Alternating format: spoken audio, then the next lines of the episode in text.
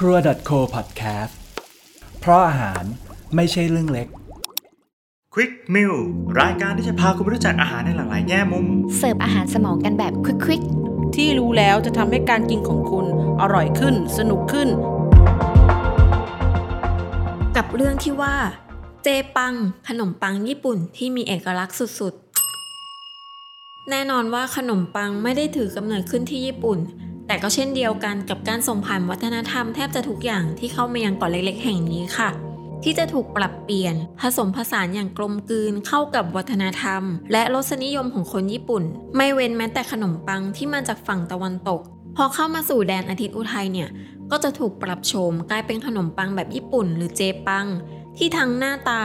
รสสัมผัส และรสชาติโดดเด่นเป็นเอกลักษณ์แบบที่ใครกินก็ต้องติดใจค่ะ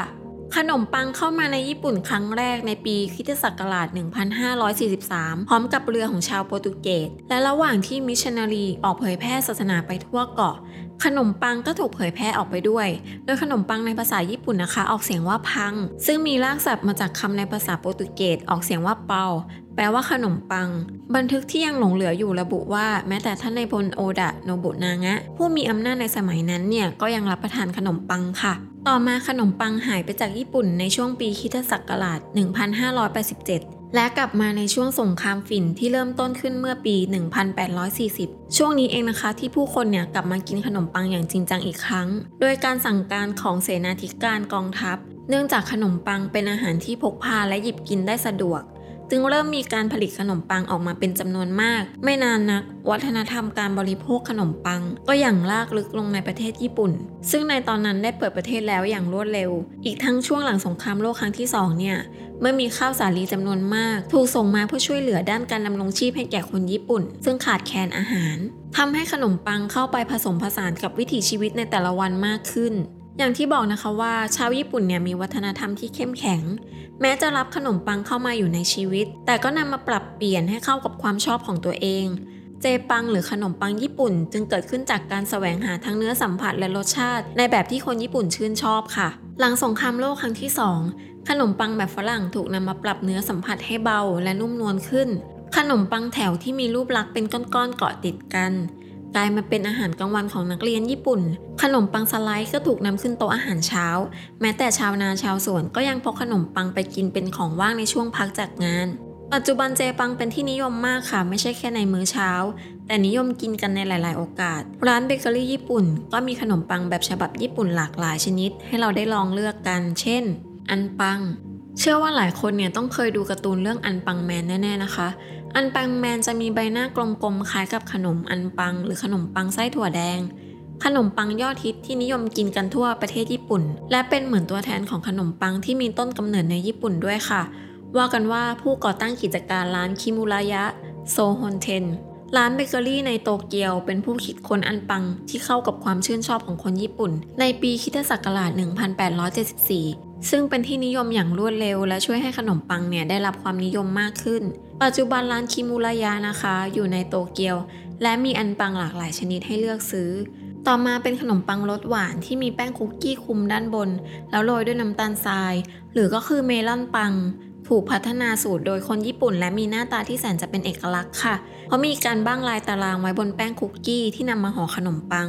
พออบจนสุก หน้าคุกกี้ก็จะมีลายแตกดูแล้วคล้ายเปลือกของเมลอน ซึ่งเป็นที่มาของชื่อขนมค่ะ ชนิดถัดมาคือโคล็อกเกะปัง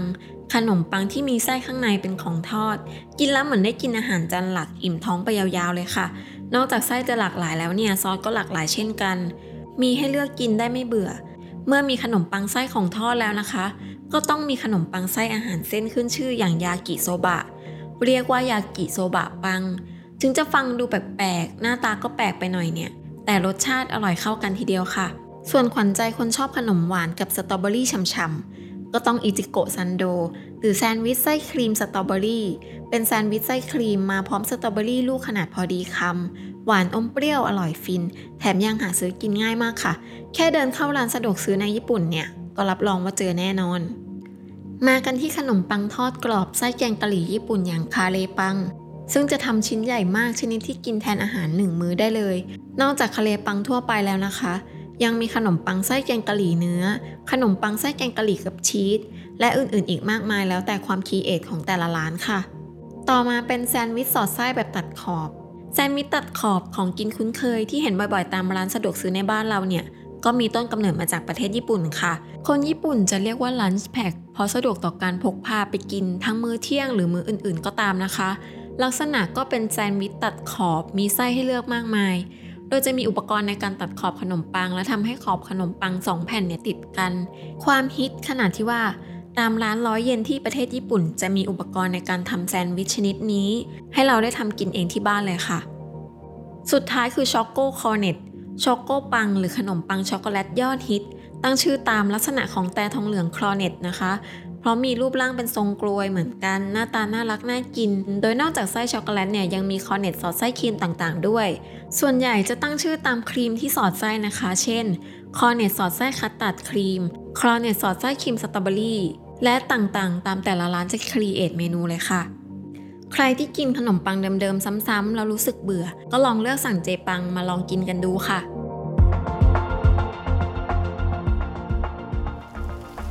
ครัว .co podcast